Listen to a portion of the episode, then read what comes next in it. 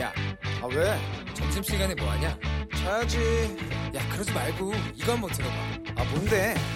지금 당장 라디오를 켜봐 나른한 오후 깨울 시사 토크쇼 모두가 즐길 수 있고 함께하는 시간 유쾌하고도 신나는 시사 토크쇼 오태훈의 시사본부.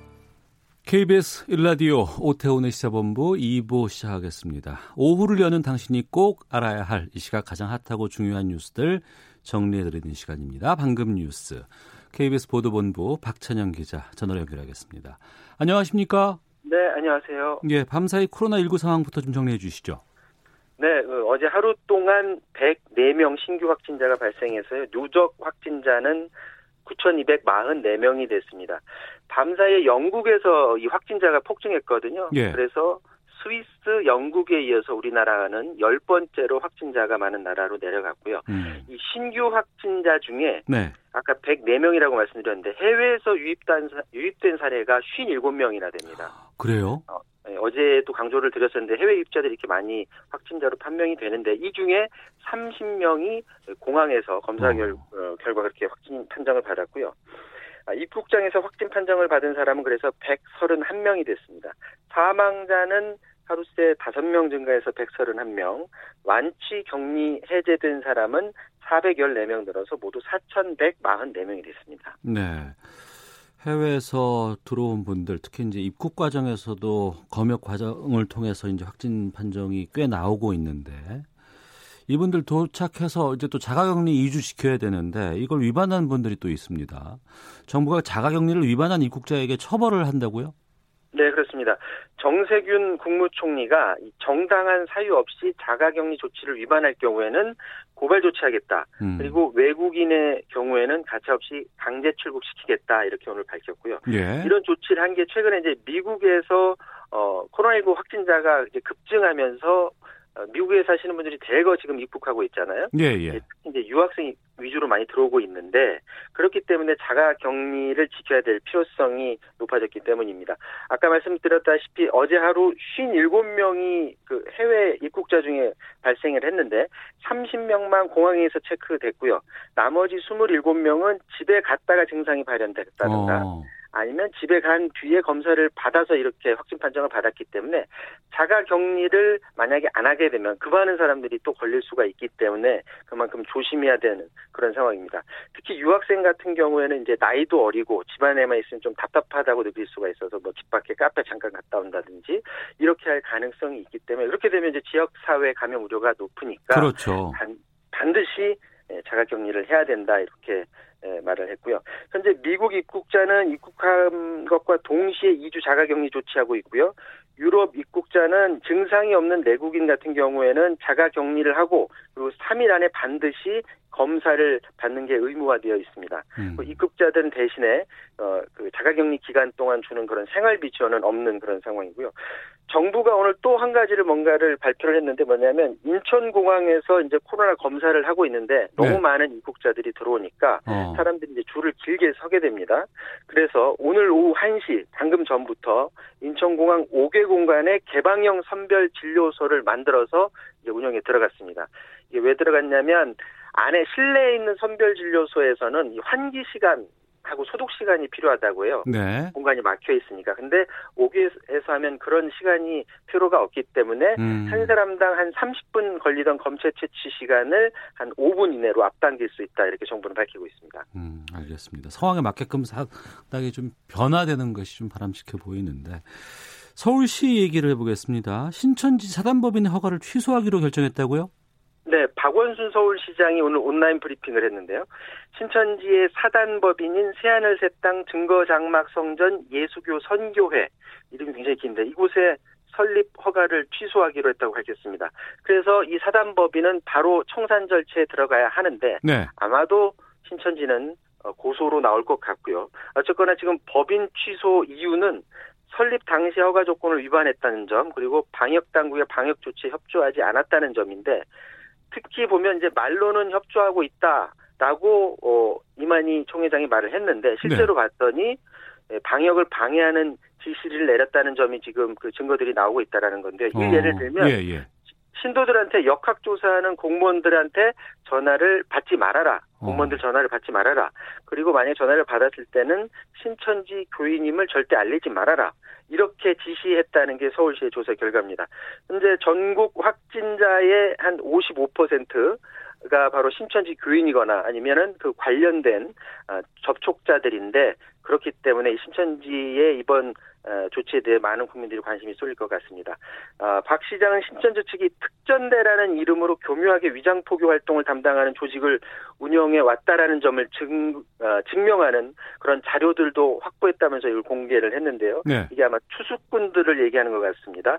그러니까 뭐 천주교나 아니면 뭐 다른 개신교 교회에 들어가서 위장 신분을 이용해서 그 사람들을 빼오는 음. 그런 어, 증거 자료를 확보했다고 했고요.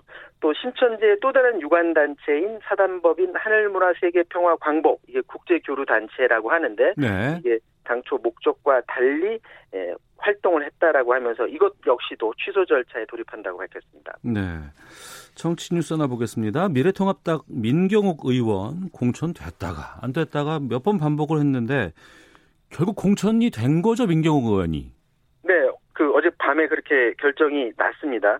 어, 저 개인적으로도 이런 건 처음 보는 일 같은데요. 예. 처음에는 그 아시겠지만 공관위가 민현주 전 의원을 단독 공천을 했었어요. 음. 그런데 미래통합당 최고위가 아 이거 다시 해라 라고 다시 되돌려 보내서 공관위가 반발을 하긴 했지만 결국에는 경선을 붙여서 민경욱 의원이 예, 공천을 받았었습니다. 네. 근데 그 다음에 문제가 생긴 게 민경욱 의원이 페이스북에다가 자신의 이제 치적을 올리면서 내가 만든 법으로 이렇게 지역사회가 바뀌었다라고 하면서 관련 법안을 올렸는데 그 중에 일부가 아직 본회의도 통과하지 않은 법안을 올려서 선관위한테 문제가 있다고 지적을 받았고 예. 이것 때문에 이제 선관위가 민경욱 의원을 컷오프 시키고 민현주 전 의원을 공천해달라라고 최고위에 올렸는데 어제 밤 늦게 최고위가 무슨 소리냐 그냥 민경욱 의원으로 가자 이렇게 결정을 한 겁니다. 어. 여기에 대해서 오늘 아침에 민현주 전 의원이 오늘 한 방송에 나와서 뭔가를 얘기를 했는데요. 뭐냐면 본인이 이제 단수 공천을 받았었어요. 그런데 민경욱 의원하고 어, 이 경선을 한다는 그 과정에서 당시 김용호 전 공관위원장이 본인한테 이렇게 얘기를 했다는 거예요. 황교안 대표가 김용호 그전 공관위원장에게 간곡하게 부탁했다. 음. 이것만 좀 들어달라라고 부탁했다라는 건데 그게 바로 아 이번 좀 봐서 그냥 경선을 좀 하게 해달라라고 이제 부탁을 해왔다라는 걸 얘기를 하면서 네. 보니까 황교안 대표하고 지도부가 이제 친박들이 자꾸 떨어져 나가니까 친박들이 반발이 높고 또황 황 대표의 그 지지율도 자꾸 떨어지니까 어떤 위기 의식을 느낀 게 아닌가 이렇게 생각한다라고 얘기를 했는데 황교안 대표도 이제 기자들이 오늘 그거 질문을 했더니 예. 아, 자기는 당 대표로서 할수 있는 역할을 했던 거고 음. 공관위원장은 공관위원장의 역할이 있다. 그 과정에서 뭐 의견이 나올 수 있는 거고 그 방향은 분명했다라고 하면서 네. 자기가 당을 위한 아, 행동이었음을 애써 설명을 했습니다. 알겠습니다. 방금 뉴스 KBS 보도본부의 박찬영 기자와 함께했습니다. 고맙습니다.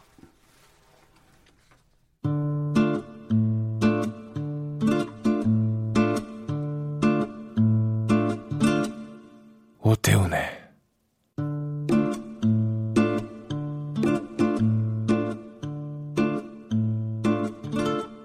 시사본부 네, 1시 9분 됐습니다. 시사본부 청취 자 여러분들의 참여로 이루어지는 프로그램입니다. 샵 9730 생방송 중에 의견 보내주시면 되고요. 짧은 문자 50원, 긴 문자 100원, 앱 콩은 무료로 이용하실 수 있습니다. 팟캐스트와 콩, KBS 홈페이지를 통해서 시사본부 다시 들으실 수 있고 유튜브로도 생중계되고 있다는 것 알려드리겠습니다. 자, 촌철살인의 명쾌한 한마디부터 속 터지는 막말까지 한 주간의 말말말로 정치권 이슈를 정리하는 시간입니다. 각설하고 시작하겠습니다. 오늘도 더불어민주당의 최민희 전 의원 자리하셨습니다. 안녕하세요. 안녕하세요. 불굴의 희망 네. 최민희입니다. 네. 미래통합당 김용남 전 의원도 자리하셨습니다. 안녕하십니까? 네, 안녕하세요. 용감한 남자 김용남입니다. 예. 아, 후보 등록이 오늘부터인가요? 오늘하고 내일하고 이틀. 이틀간. 예. 아, 알겠습니다. 먼저 더불어민주당 쪽부터 좀 상황을 보겠습니다. 더불어민주당은 비례대표 3명 제명하고 지역구 의원 4명도 탈당을 했습니다. 이제 더불어 시민당으로 이제 이분들이 이제 옮기는 것 같은데 이해찬 대표가 더불어 시민당 찾아서 지지를 호소를 했고 또 열린 민주당을 향해서는 각을 좀 세우는 입장으로 같은데 관련 인터뷰 좀 듣고 두 분과 말씀 나누겠습니다.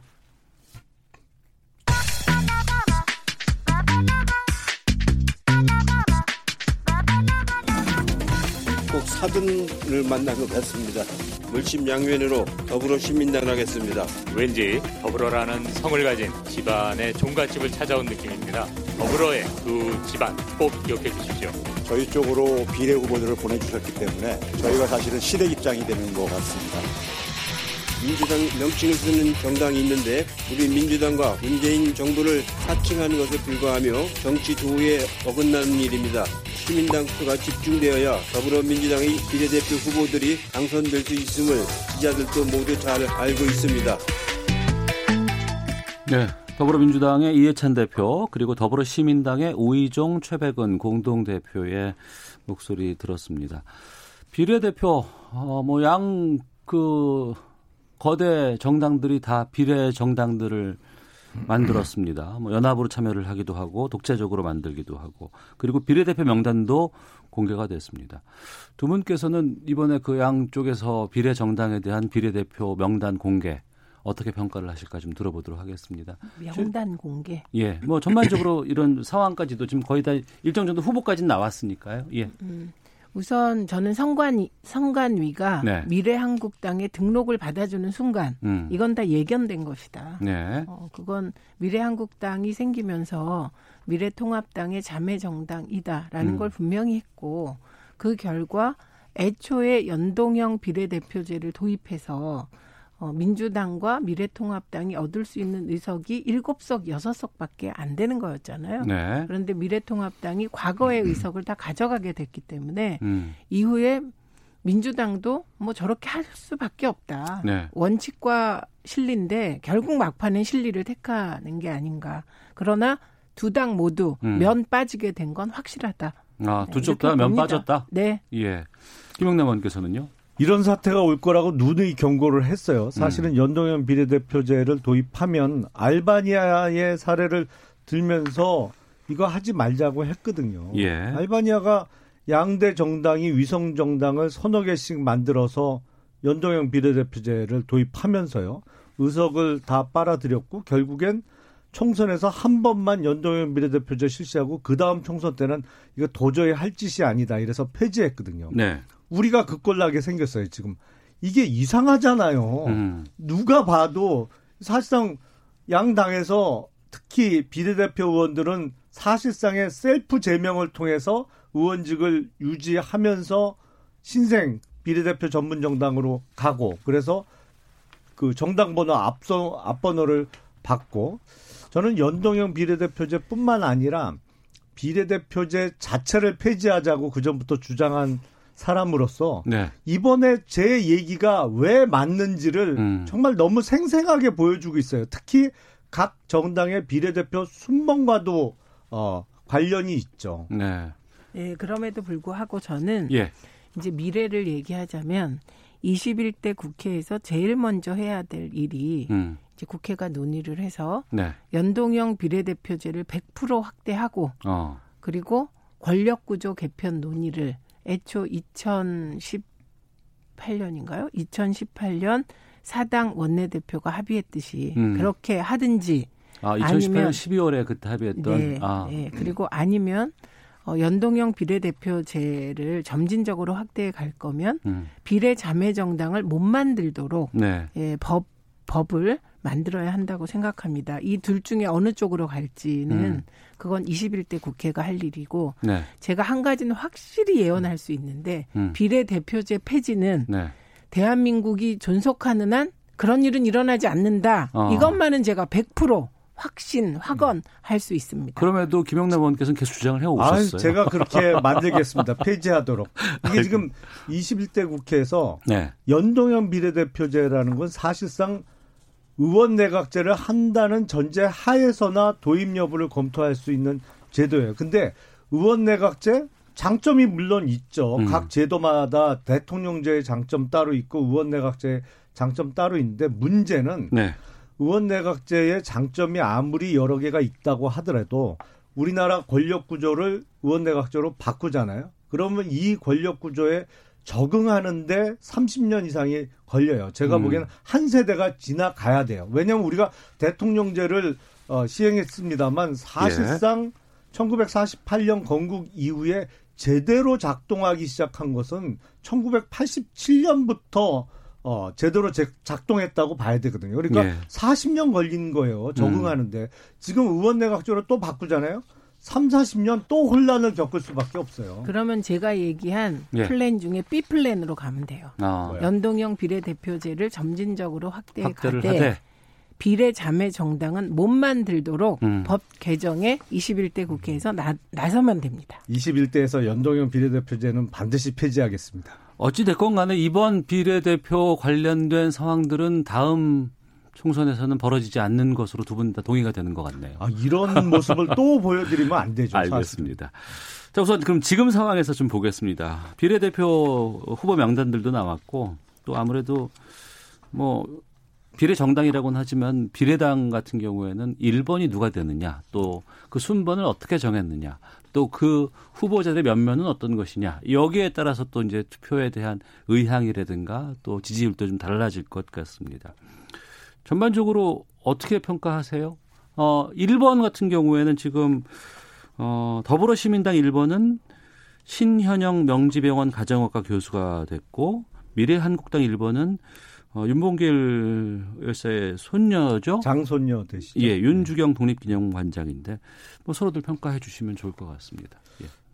솔직히 말씀드리면 더불어시민당의 1번으로 이제 공천을 받으신 분은 제가 잘 모르겠고요. 음. 어, 원래 그 더불어 민주당이 1번으로 공천을 어, 주겠다고 했던 분은 최혜영 어, 후보잖아요. 영입 첫 번째 예, 예, 영입 예. 예. 그 기초생활 수급자 그 국가보조금을 부정수급했다는 의혹이 있고 본인이 가난 때문에 그랬다.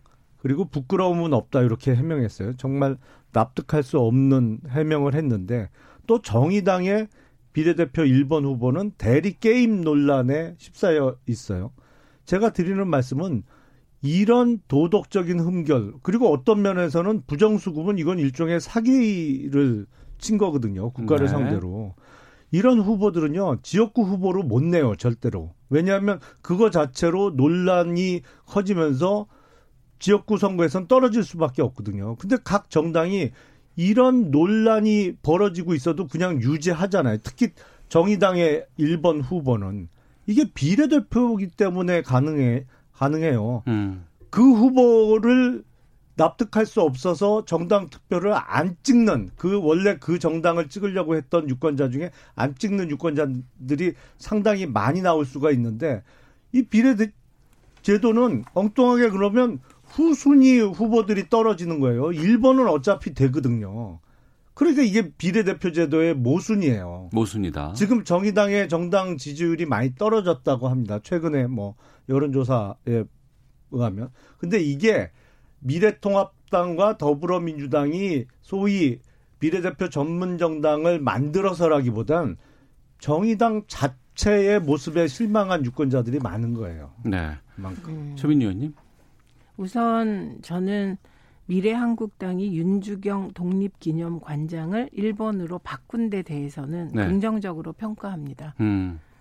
어, 그러니까 미래통합당이 뭐 여러 가지로 뭐 그 일본과의 관계에 대해서 논란에 휩싸였지 않습니까? 네, 네. 그럴 때 윤주경 관장 전 관장 같은 분이 비례 1번이 되면 음. 그런 논란을 불식시키는데도 도움이 되었 을 건데 네. 처음에 이분을 21번으로 배정했을 때 미래한국당에서 그게 이해하기 어려운 결정이었죠. 음. 네, 그런데 어쨌든 1번으로 윤주경 윤주경 전 관장을 올린 것은 네. 잘한 결정이다. 음. 그렇게 생각합니다. 그리고 더불어시민당과 어, 국민의당과 그리고 민생당 등은 다 코로나 19 관련한 전문가들을 비례 1번으로 배치했더군요. 네.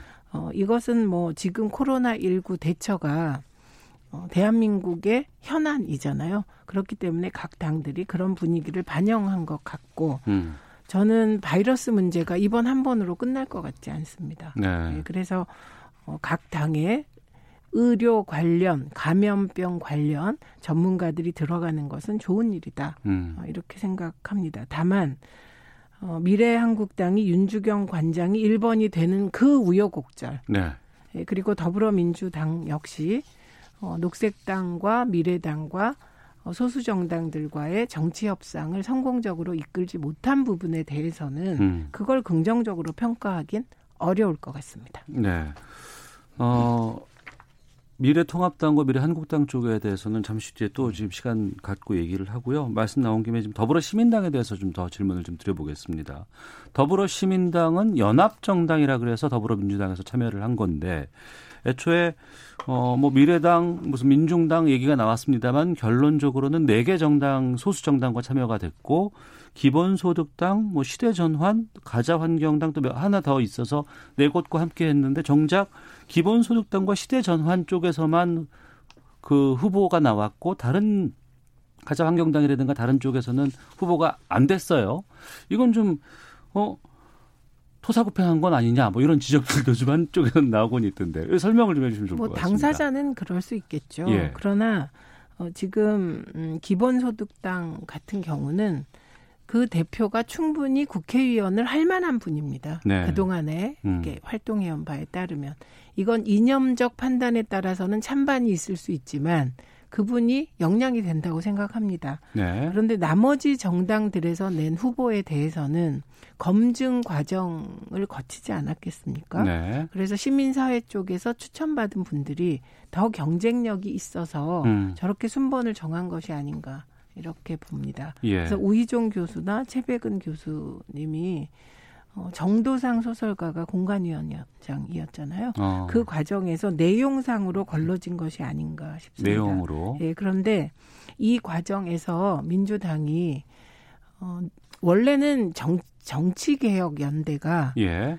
정의당을 포함한 모든 당에게 음. 비례연합 정당을 만들자고 제안했잖아요. 그런데 이 제안이 정의당이 거부하는 순간 사실은 성공하기가 힘들었습니다. 음. 그럼에도 불구하고 민주당의 협상팀이 좀 더 협상력을 발휘해서 녹색당과 미래당 정도와는 같이 갔어야 어, 국민들이 보시기에 좀 더 지금보다는 명분 있는 음. 어, 비례연합 정당이 됐을 텐데 어, 그 부분은 굉장히 아쉽게 생각합니다. 네. 김영남 의원께서 네. 어떻게 보셨어요? 뭐 어지럽죠. 뭐 사실은 플랫폼 정당이라고 했어요. 처음에 그 더불어 시민당이 그전 이름은 시민을 위하여였잖아요. 그러면서 플랫폼이라고 이제 거창하게 말을 했습니다만 그냥 껍데기 빌려오는 거잖아요.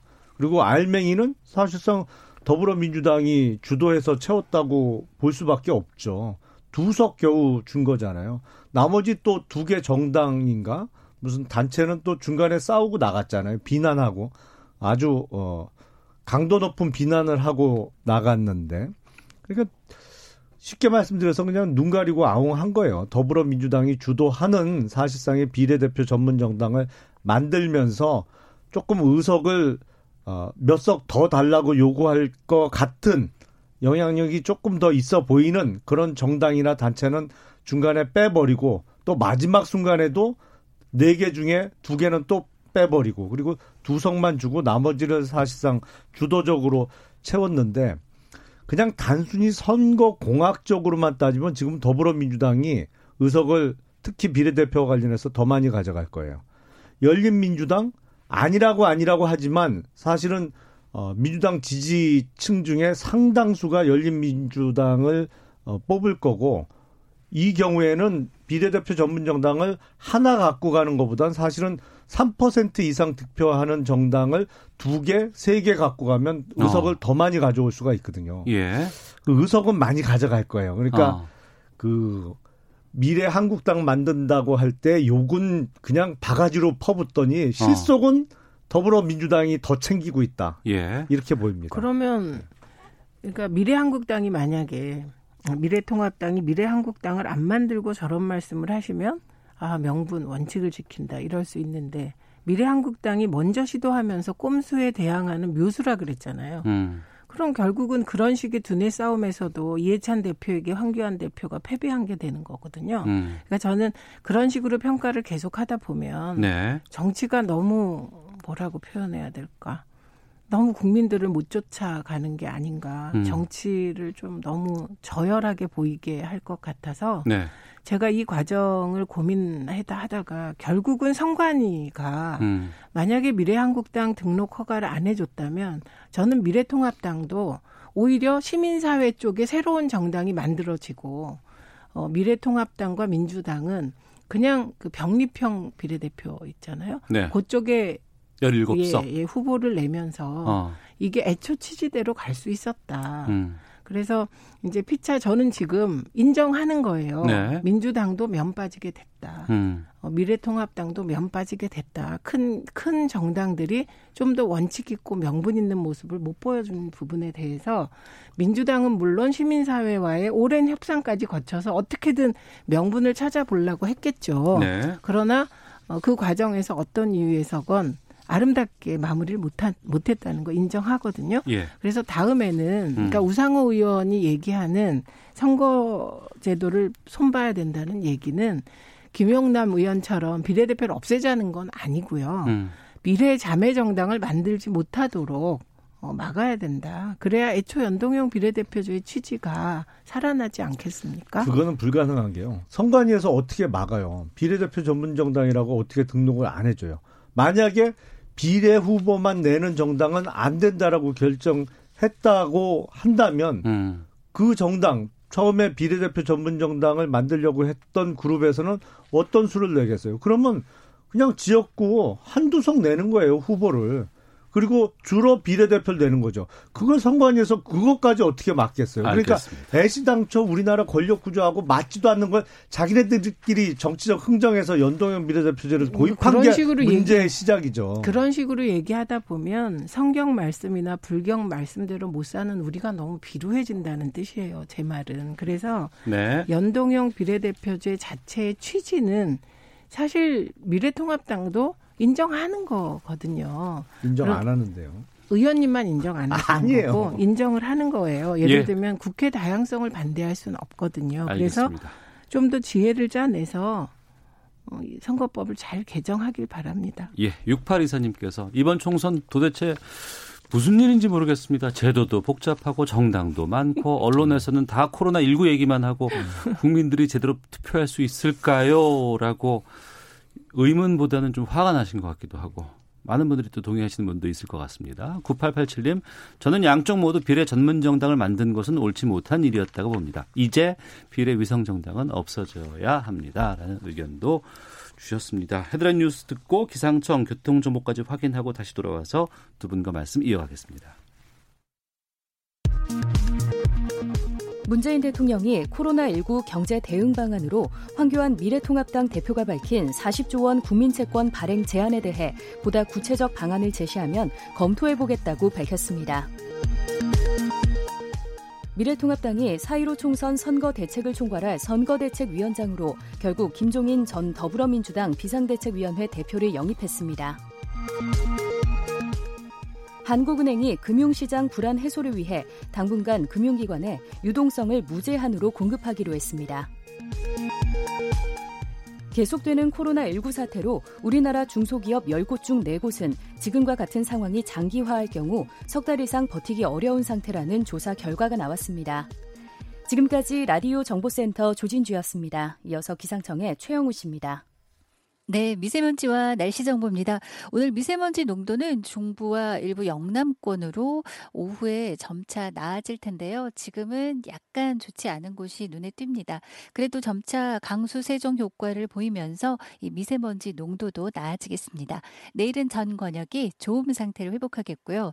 오늘 흐리고 비 소식이 있습니다. 현재 강원도는 밤부터 비 예보가 있지만 남부 지방에 내리는 비는 점차 전국으로 확대가 되겠고요. 지금 비가 가장 많이 많이 내리는 제주 쪽으로는 호우경보와 주의보도 발효 중입니다. 비 피해 없도록 주의하셔야 될 지역인데요. 제주는 50에서 최고 150mm, 많은 곳 제주 산지로 300mm 이상의 폭우가 이어지겠습니다. 전라도와 경남 30에서 80, 많은 곳 남해안과 지리산 부근 100mm 이상, 중부지방과 경북은 10에서 30mm로 이 비는 오늘 쭉 이어지다가 내일 오전 서울 경기를 시작으로 내일 늦은 오후 대부분 그치고요. 강원 영동은 모레 토요일 새벽 까지 이어지겠습니다. 한편 기온이 상당히 높게 올랐습니다. 구름이 뒤덮여서 오히려 이불 효과를 내기 때문에 그런 곳이 많고요. 서울은 올 들어 가장 높은 기온 앞자리수가 달라진 20도를 넘어섰고요. 세종, 대전, 강릉이 21도, 광주, 부산 16도 등 전국이 14도에서 22도 분포로 때이른 고온 현상입니다. 내일은 서울이 16도까지 오르는 등 전국적으로 오늘보단 낮지만 기온이 높게 이어지다가 이번 주말 휴일 서울 아침 기온이 3도로 뚝 떨어지고 일부 내륙은 영하권으로 내려앉기도 하는 등 많은 지역으로 주말 휴일은 아침 추위 감안하셔서 옷차림 하시고요. 낮 동안에도 좀 서늘하겠습니다. 현재 서울 기온 20.2도입니다. KBS 날씨 정보 최영우였습니다. 계속해서 이 시각 교통 상황 연결합니다. KBS 교통정보센터의 김민희 씨가 정리해 드립니다. 서울 시내 꾸준히 사고가 잇따르고 있습니다. 이번에는 반포대교 남단에서 북단 쪽으로 사고가 났는데요. 3차로를 막고 처리 작업을 하고 있습니다. 이 여파바다 올림픽대로에서는 공항 쪽으로 동호대교부터 반포대교 사이로 차량들 서행합니다. 같은 방면 강변북로에서도 반포대교 부근에서 사고가 있었는데요. 지금도 1차로를 막고 처리 작업을 하고 있어서 뒤로 동호대교부터 속도 많이 떨어져 있습니다. 이 구간 지나는 데만 20분 가까이 걸리고 있습니다. 서울 외곽고속 고속도로 구리에서 판교 쪽으로 구리 남양주요금소 부근에서도 사고가 났습니다. 2, 3차로를 막고 처리 작업을 하고 있고요. 경부고속도로 서울 방면 남사 부근의 정체 역시 사고 여파입니다. 이후로는 양재부터 반포 사이로 정체 남아 있습니다. 그 밖에 광주 원주고속도로 광주 쪽으로 광주 휴게소 부근에서는 작업 여파받아 정체고요. 더 가서 산복터널을 앞두고는 사고가 있었던 만큼 부근으로 차량들 서행합니다. KBS 교통정보센터였습니다.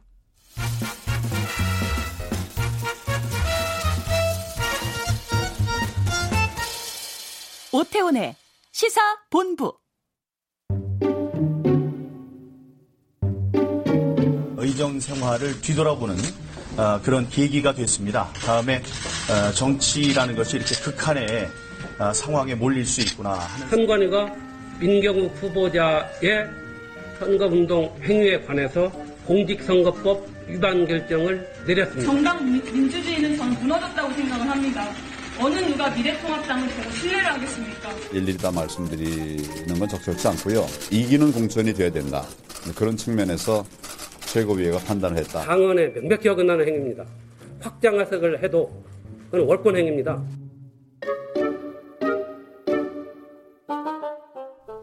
네. 미래통합당 최고위원회가 후보 등록 하루 앞둔 어제 부산 금정, 경기 의왕 과천, 화성을, 경북 경주 등 총선 4개 지역구 후보의 공천을 새벽에 취소를 음. 했습니다. 민경욱 의원은 공천이 두 번이나 취소됐다가 다시 살아났는데요. 민경욱, 이윤정 후보 그리고 황교안 대표, 이석연 공관위원 목소리 들어봤습니다. 지금 어떻게 된 상황인가요, 김영남 의원님? 저도 모르겠어요. 되게 복잡해요. 저도 뭐 재선거가 다가오고 있어서 예. 정신이 없는데 민경우 의원은 어떻게 되는 거예요? 죽었다 살아났다 죽었다 또 살아난 거죠. 음. 그리고 어, 어제 공천을 취소한 네 곳 중에 또 두 곳은 경선을 실시하기로 했어요. 네. 그 내일까지가 후보 등록 마감이거든요. 내일까지 등록 못. 아 경선 그럼 지금 진행하고 있는 상황인 거예요? 그러면? 하고 있겠죠. 뭐 경선 결정을 어젠가 뭐 했으니까 어. 오늘 하루 경선 돌려서 내일 후보 등록할 수 있게 만들겠다는 것 같은데 어지럽습니다. 이번 총선의 특징은 어지러워요. 이게 비례대표 전문 정당 때문에 또 정당 이름도 하도 바뀌어서 어지러울 뿐만 아니라 공천 과정도 어지러워요. 음, 당내에서 보실 때도 어지럽다고 말씀하셨는데 음. 최민희 의원께서는 어떻게 보셨어요? 그러니까 이래서 공천이 끝날 네. 때까지 끝난 게 아니다. 어. 그리고 이토록 드라마틱한 과정은 어. 이제껏 이런 공천은 없었다. 아, 예. 그런 상황입니다. 그리고 그래서 민경욱 의원에 대해서 불사조란 별명이 생겼습니다. 그래서 피닉제에 이어서 두 마리 불사조가 국회에 생긴 예, 그런 상황입니다. 근데 이럴 때 내거는 게 되게 보면 당선 가능성 때문이다 이렇게 얘기를 하, 하는 거거든요. 예, 그래서 예. 똑같은 얘기가 음. 어, 나오는 것이죠. 그리고 음, 우리가 처음에 김영호 공관위원장 오셨을 때 예. 정권을 위임했다.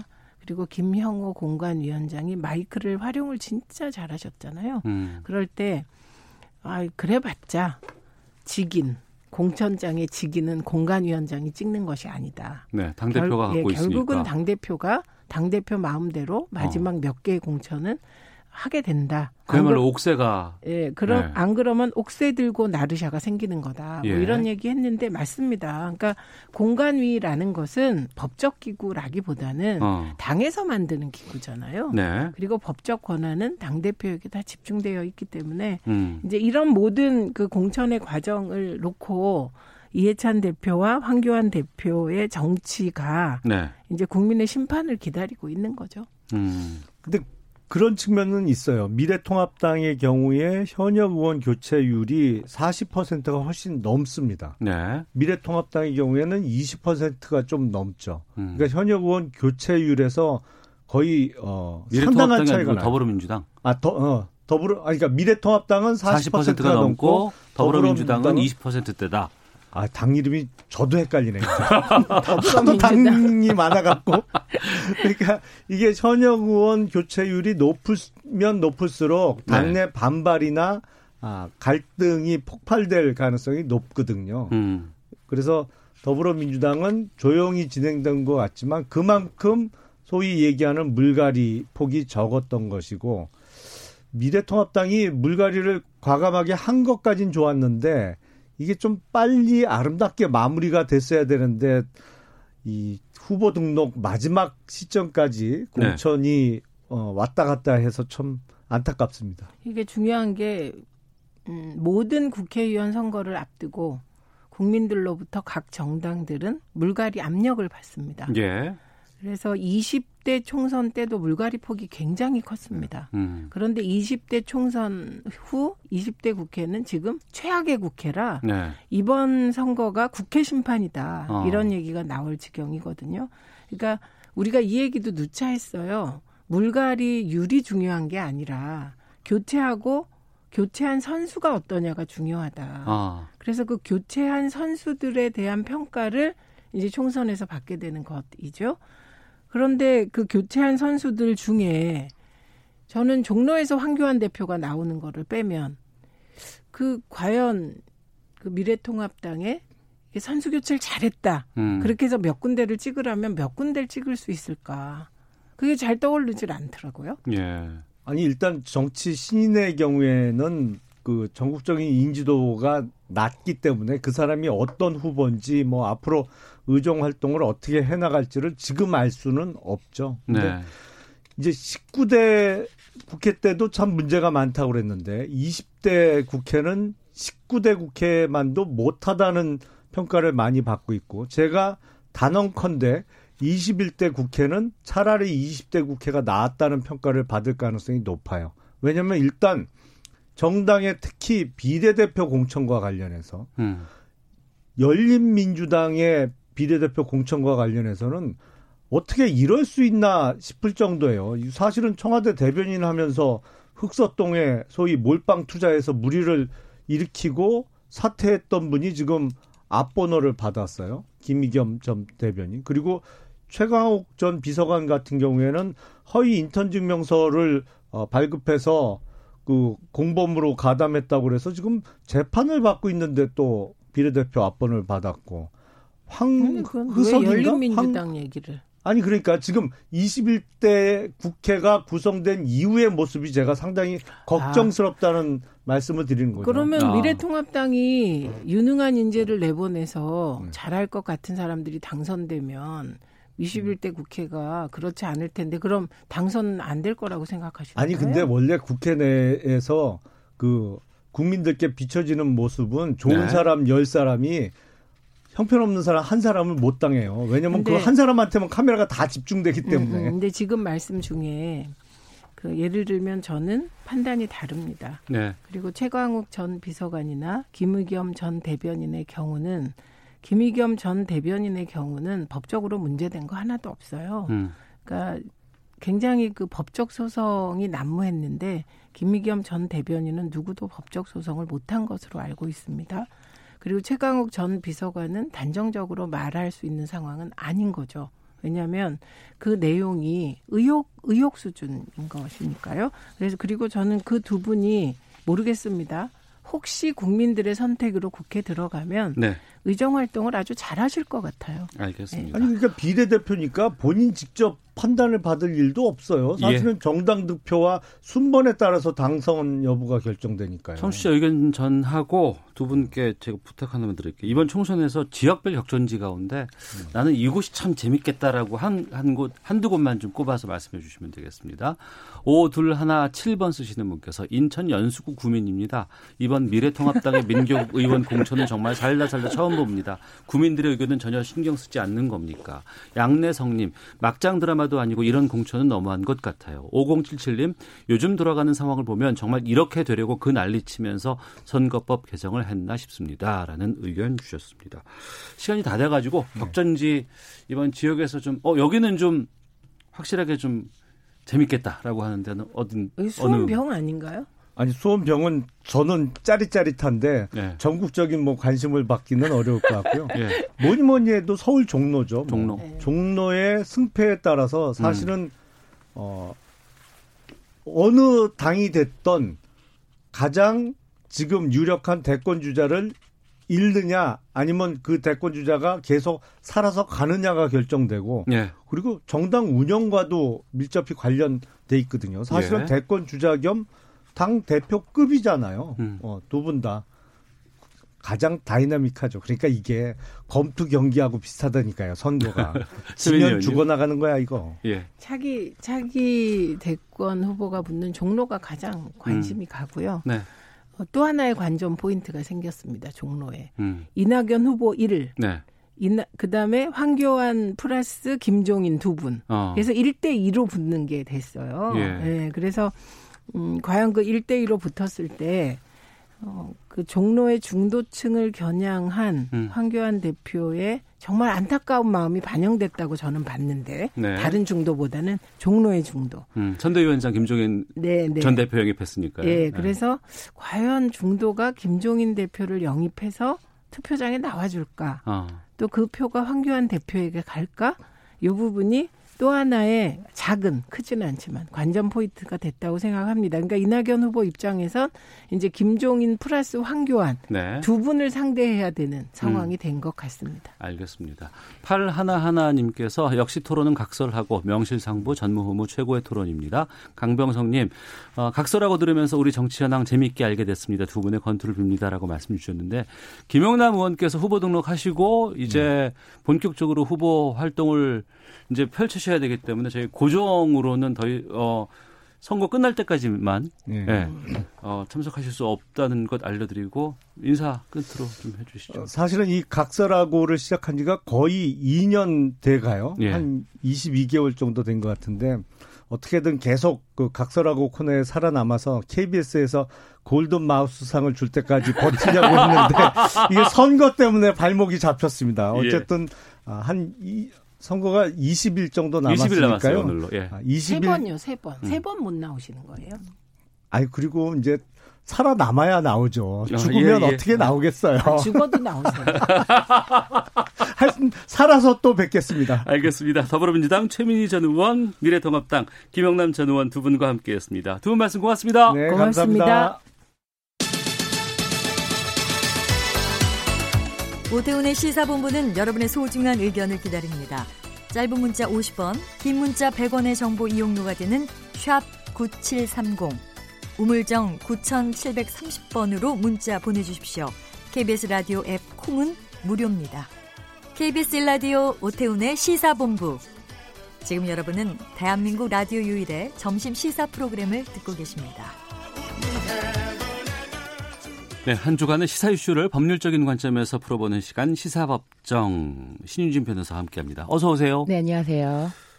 이거 많은 분들이 알고 계실 텐데 지난번에 그 CCTV가 공개돼서 깜짝 놀랐던 귀가하는 여성을 뒤쫓아가서 집에 침입하려고 했던 네, 그렇습니다. 막문 두드리고 막 네, 이렇게 했던 아침 7시에. 예. 네. 신림동 강간미수 사건 무죄 판결 받았어요? 그 강간 미수에 대해서는 무죄 판결이고요. 예. 그 이미 그 현관 공동 현관을 지나서 계단을 올라가서 이제 현관 문까지 어. 어, 열려고 시도했기 때문에 예. 주거 침입에 대해서는 어, 인정이 됐고 어. 그에 대해서는 실형 1년이 나왔습니다. 아, 주거 침입으로 1년을 받았고 네. 강간 미수가 무죄가 판결이 네. 났다.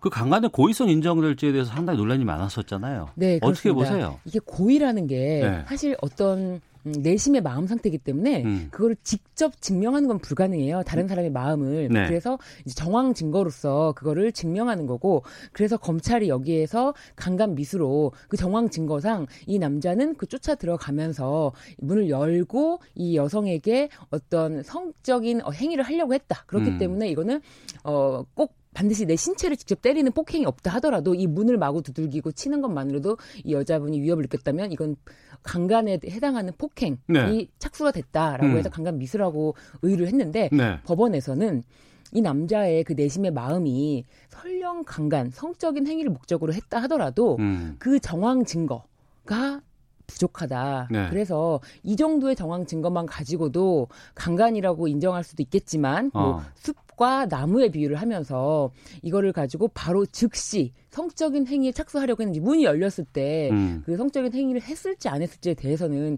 아직까지는 입증이 골, 불간 아, 좀 부족하다라고 해서 강간은 어, 인정하지 않았습니다. 네. 그러면 이게 그냥 뭐 상황에 대한 논란으로 봐야 되는 것인지 아니면 법적인 뭐 미비 이렇게 봐야 되는 음, 것인지 사실은 바- 많은 법조인들은 이미 이 사건에 대해서 강간 미수로 인정하기에는 무리가 있다. 왜냐하면 예. 강간이라고 하는 거는 폭행 협박을 통해서 성행위. 그러니까 진짜 뭐 성행위가 들어가기 전에 폭행을 하면서 이 여자를 이렇게 뭐 옷을 잡아 당긴다든지 뭐 이런 식으로 하면은 바로 강간 미수가 되는데 음. 이거는 아직 문도 열리지 않은 상태라서 네. 이 남자의 다음 행동을 예측하는 거기 때문에 음. 이거는 법조인들은 이미 강간 미수로 인정하기에는 좀 어렵지 않겠느냐라는 시각 이 컸고 예. 그렇지만 많은 이제 여성분들이 아니 내 집까지 쫓아오는 남자에 대해서 얼마나 공포감 느끼고 문을 그러니까요. 조금이라도 늦게 달았으면은 이 남자가 쫓아 들어와서 무슨 짓을 했을지 어떻게 하냐 어. 그, 그 공포감 극도의 공포감에 어 강간 미수로 그래도 이제 법 어, 검찰이 법원의 판단을 한번 받아본 것이 아닌가 싶어요. 예, 알겠습니다. 근데 이게 주거 침입죄가 만약에 이게 그 어떤 공동 네. 뭐 배- 빌라 이런 곳이기 네. 때문에 그게 가능했지만 그렇지 않고 그냥 그냥 바로 그냥 문만 있는 곳이라고 한다 그러면 그것도 안 되는 거 아니에요? 어, 사실상 위요지라고 하거든요. 네. 그딱 집이면은 바로 만약에 현관이 밖에 있다 하더라도 그 현관에 진입하기 위한 그, 그 주변 그 토지를 위요지라고 해요, 법적으로는. 근데 음. 그 토지에 진입하는 순간 주거 침입죄 성립이 됩니다. 아 그래요? 예. 알겠습니다. 자 아, 판결이 무죄가 났다 그래서 깜짝 네. 놀라서 한번 다뤄봤고요. 어, 이 내용도 좀 짚어보겠습니다. 가정형 환경이 어려운 초등학생을 상대로 보험사가 무리하게 구상금 청구 소송을 제기했다가 거센 비판 여론에 직면을 했고 난리가 났습니다. 어떤 내용인 거예요 이게? 네, 이 사건이 참 음, 딱한 사연인데 네. 2014년 6월로 거슬러 올라갑니다. 6년 전이네요. 네. 예. 이 당시에 어, 이 지금 음, 2008년생인 이 소년이 어, 이 어린이가 이제 더 어렸을 때죠. 아버지가 오토바이를 타고 가다가 어, 주행하던 차량과 충돌 사고가 나서 사망하고 말아요. 네. 그때 어, 이 아버지 뭐 과실 비율을 따져서 음. 이 사망 보험금도 나오고 그리고 과실에 따른 그 책임 그 손해배상 청구 할 수 있는 그 권리도 생기는 거죠 보험사가. 네.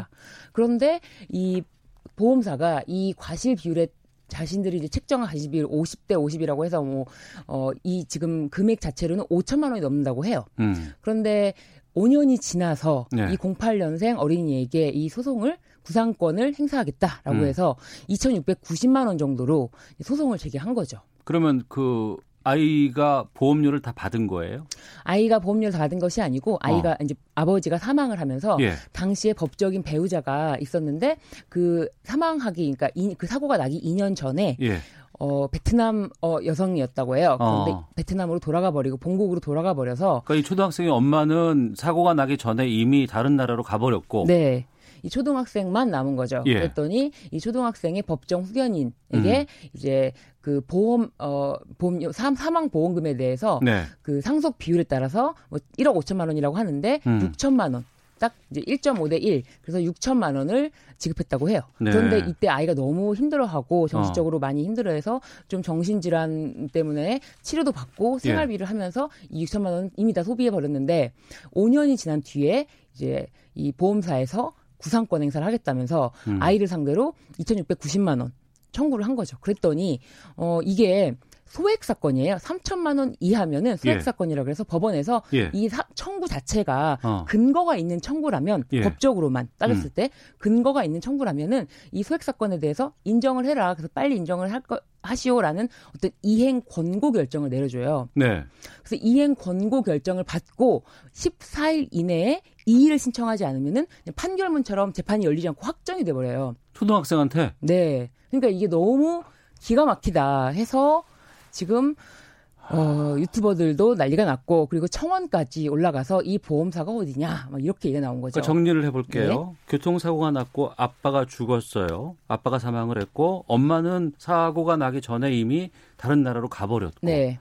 그래서 보험료가 1억 5천이 나왔는데 그 중에서 9천만 원은 엄마 몫이고 네. 6천만 원은 아이의 몫인데 네. 엄마한테 줄 수는 없으니 그 돈은 보험사는 안 줬을 것 네. 같고 그리고 아이한테는 6천만 원이 지급이 됐는데 네. 이미 일정 정도의 시간이 지나고 나서 어 보니까 이게 어좀 돌려받을 돈이 네. 있네라고 해서 구상금을 청구한. 청구한 것이고 아이는 초등학생인데 보험사가 청구를 하면 이 이의를 제기해야 되는데 그럴 방법도 없고 네. 그 확정이 되면은 이 아이는 계속해서 이 돈을 내야 되는 거 아니에요.